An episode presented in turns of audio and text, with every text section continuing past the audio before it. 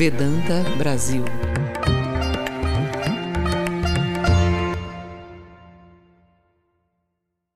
Como espiritualizar nossas ações? Por Swami Ashokananda, monge da Ordem Ramakrishna. Para entender nossa própria mente e a razão de suas atrações e rejeições, é essencial abordar os fatos inalteráveis da filosofia e então nos será possível conhecer nossa verdadeira natureza. Vamos pensar: por que uma pessoa se sente dominada por certos sentimentos como raiva, ódio, medo, sendo atraído por alguns e sentindo rejeição por outros? Comecemos aceitando e conhecendo esses fatores de nossa própria natureza. Caso contrário, seria como tratar uma doença sem ter um diagnóstico que nos permita aplicar o tratamento adequado. Claro que não são muitas pessoas que querem conhecer e mergulhar na origem de suas tendências, que às vezes as fazem felizes e outras infelizes.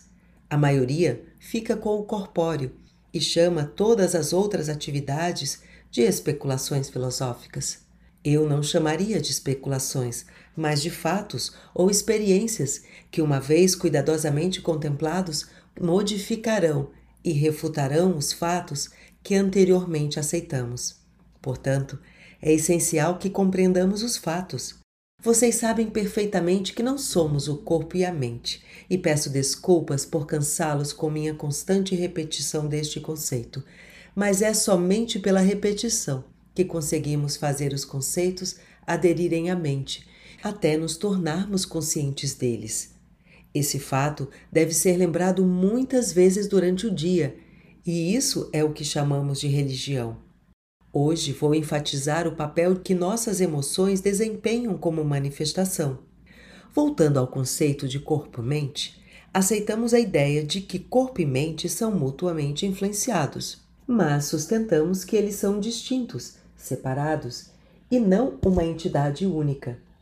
O homem real não é nem o corpo nem a mente, mas o que é chamado em sânscrito Purusha, a alma ou espírito. A parte psicofísica inteligente é chamada de Prakriti, que é diferente do Purusha. Prakriti é um princípio inconsciente, e se estivermos conscientes do eu e se tivermos um senso de valores, perceberemos que tudo isso vem do Purusha e não de Prakriti. Esse Purusha é permanente no homem real. Às vezes se manifesta como ser real, às vezes como o homem aparente. Este último, pensante, imperfeito, sofrendo todo tipo de mudanças com as consequências do sofrimento que provém da ilusão. Sente-se incompleto e luta por alcançar a perfeição. Essas mudanças surgem do homem aparente e não do homem real, perfeito. O ser perfeito não sofre mudanças, é inalterável, completo e perfeito, sem mudanças, imperecível e imortal nenhuma mudança faz sentido, já que ele é sempre perfeito, ele é o ser real. O ser aparente mantém certa memória do ser real enquanto se considera corpo e mente e tenta sair de suas limitações. Há uma memória do nosso verdadeiro eu dentro de nós mesmos, mesmo quando nos identificamos com o corpo e a mente e nos sentimos limitados. Sentimos que existe um mundo real que buscamos, mesmo que a mente não o conheça. Ao estudar nossa mente, não devemos esquecer esse fato fundamental. A mente possui dois extremos. No extremo inferior, ela se estende para as coisas fenomenais, para o mundo sensorial. Na outra extremidade, busca e toca o espiritual. Apesar disso, a natureza básica da mente é ser espiritual refletir o espírito, contemplá-lo. A mente é como um lago, cuja verdadeira natureza é ser um espelho no qual o céu, as nuvens brancas e o sol se refletem em toda a sua beleza. Mas se esse lago estiver agitado pelo vento ou outros fatores, pequenas ondas se formarão e sua superfície ondulará. Então, o reflexo do lago parecerá deformado, distorcido. Essa é a natureza da mente. Em seu estado calmo, quando não perturbada por forças externas, ela reflete o espírito, o estado elevado da própria mente. Mas na extremidade inferior, a mente está constantemente respondendo a fenômenos externos e internos. Dentro de nós existem muitas forças que, tomando a forma de ideias e impulsos, são refletidos em nossa mente. Muitas coisas que a mente reflete talvez sejam permanentes e venham de fora. Ela é constantemente impulsionada por esses reflexos. Os filósofos hindus sustentam que a mente, mesmo que esteja em intensa escuridão, não perde totalmente a noção de sua origem e está sempre em busca do espírito puro. Não podemos nos esquecer disso. Existe dentro de todos nós um profundo interesse em saber o que é este universo, e esse interesse é a base de todo o conhecimento. É o interesse em conhecer que se traduz em conhecimento. Por isso, conhecer significa estar interessado em conhecer. Contudo, neste vasto universo, há um universo menor que nos interessa, nossa vida pessoal, aquilo que nos cerca. Dentro desse pequeno universo, existe ainda outro universo que é mais intenso. É o mundo das nossas emoções. Emoção não é diferente do interesse. Quando o interesse por algo em particular é despertado dentro de nós, esse interesse aumenta gradativamente. À medida que se aprofunda, acabamos alcançando o conhecimento. Por outro lado, quando algo nos repele, fechamos toda percepção ou interesse em conhecê-lo. No Bhagavad Gita, Arjuna pergunta por que o homem se apega aos objetos, ao que Shri Krishna responde: o homem reside nos objetos e do contato com eles nasce o apego. Do apego nasce o desejo. Se o desejo for frustrado, nasce a raiva. Da cólera nasce a perplexidade, e da perplexidade surge a confusão da memória. Então, a vontade é destruída e o homem perece. Quando somos dominados pela raiva, ao ver nossos desejos contrariados, não conseguimos guardar a memória, ou seja, não nos lembramos de nada que já aprendemos. Tudo se confunde e o pouco que conseguimos lembrar fica deformado, distorcido na mente. Como pode alguém em tal estado raciocinar de forma correta? Não é possível julgar nada sem cair em diversos erros. Dizer que a vontade é destruída não significa que seja para toda a eternidade, mas que levará talvez muitos anos para restaurar o estado de calma. Não é uma perspectiva muito positiva. Esta passagem do Bhagavad Gita ajuda-nos a entender que este nosso pequeno mundo é feito de nossas próprias emoções. Descobrimos que nosso universo individual é sustentado por sentimentos de amor e ódio em que procuramos algumas coisas e evitamos outras.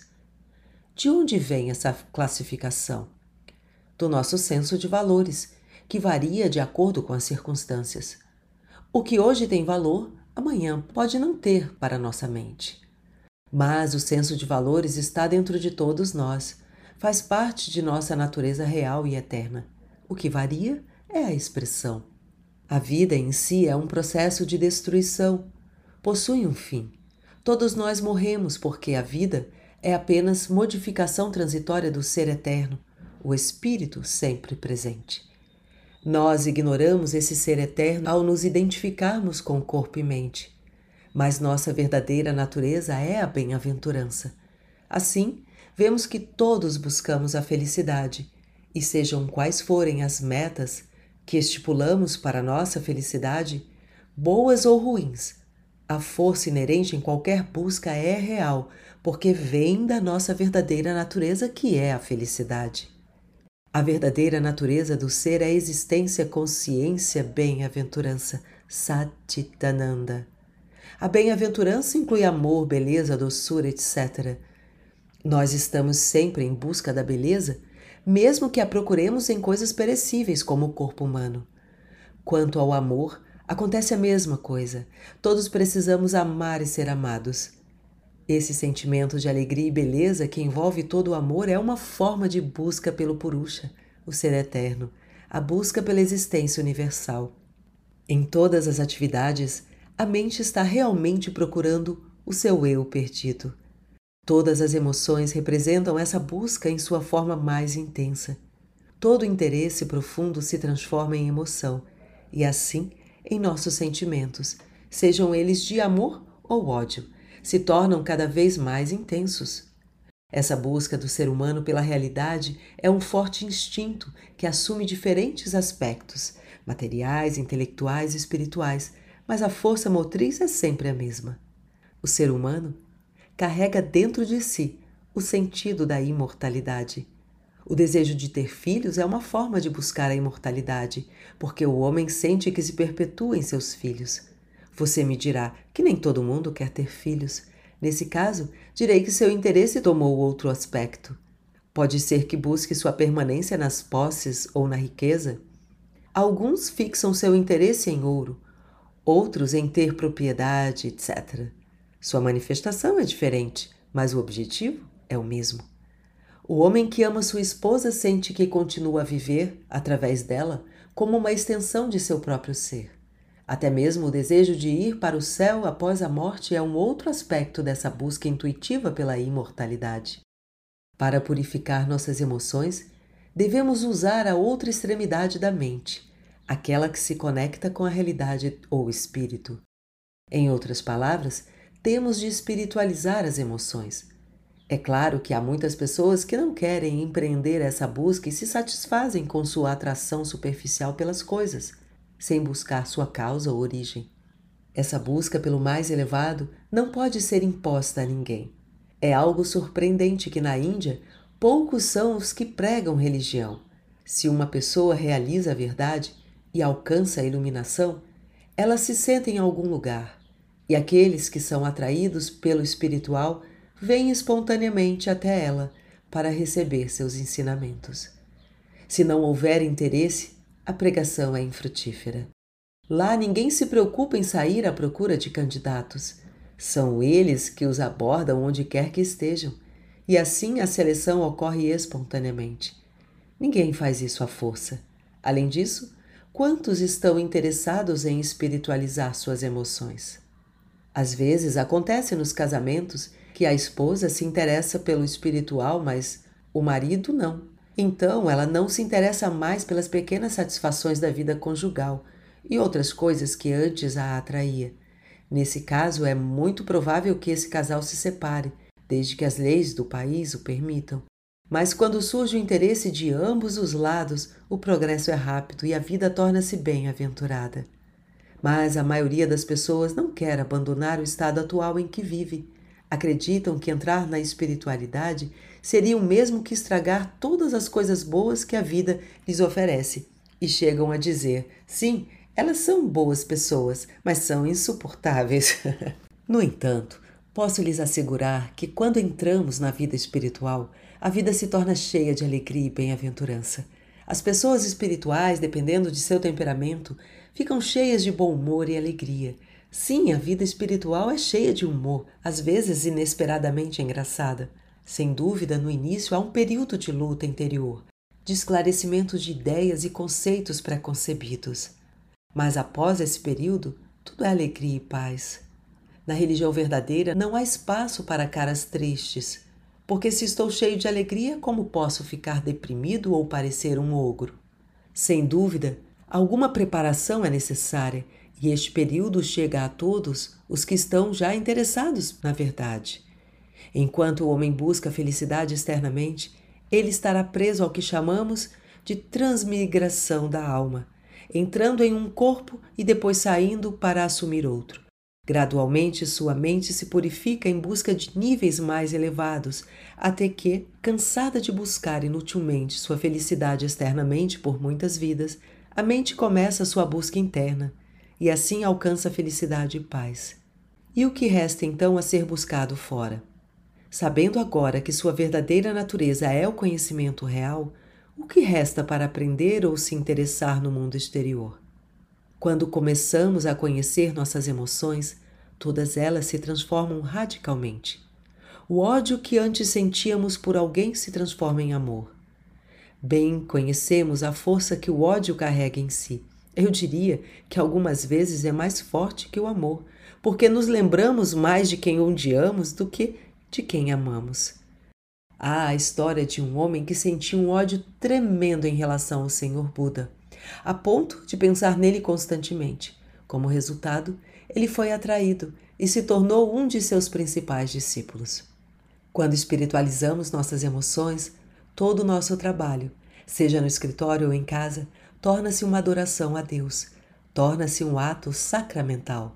Quando a mãe e a esposa preparam o almoço, sentem que o fazem em adoração a esse ser que está nela, em todos os seus filhos e no marido. Temos um magnífico exemplo desse tipo de adoração que o irmão Lourenço da Ressurreição nos legou. Todo o universo é um ato de adoração, é a adoração do Senhor pelo Senhor. O julgamento humano faz diferença entre os seres humanos, considerando alguns importantes e outros insignificantes. O julgamento espiritual, entretanto, vê tudo como manifestação de Deus.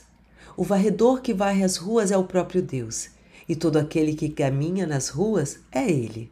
Vamos acostumar nossa mente a pensar nesses termos, e pouco a pouco ela começará a sentir a realidade que está escondida atrás de cada forma. Os idealistas e românticos se alimentam de aparências ilusórias e não baseiam suas ideias e emoções em fatos, na experiência.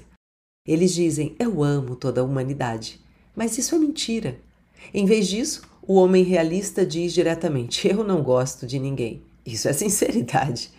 O idealista, conscientemente ou não, ignora a parte dolorosa dessa existência que não podemos negar. Esquece a realidade da qual ele mesmo não consegue escapar, tingindo-a de rosa.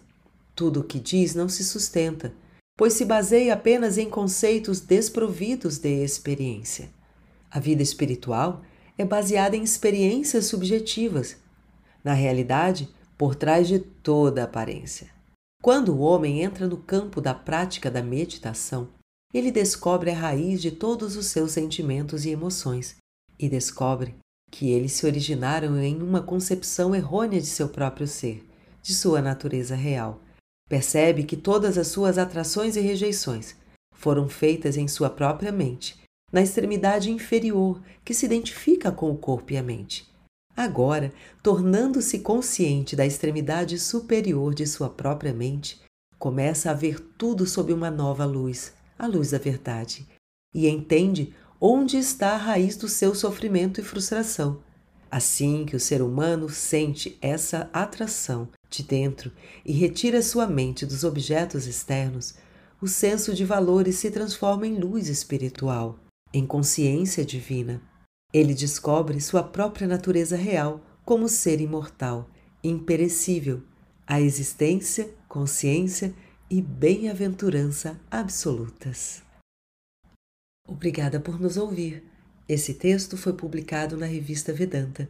Se você gosta desses temas e se interessa por espiritualidade no sentido mais profundo da experiência real, pode fazer a sua assinatura. Este é um periódico trimestral. Namastê.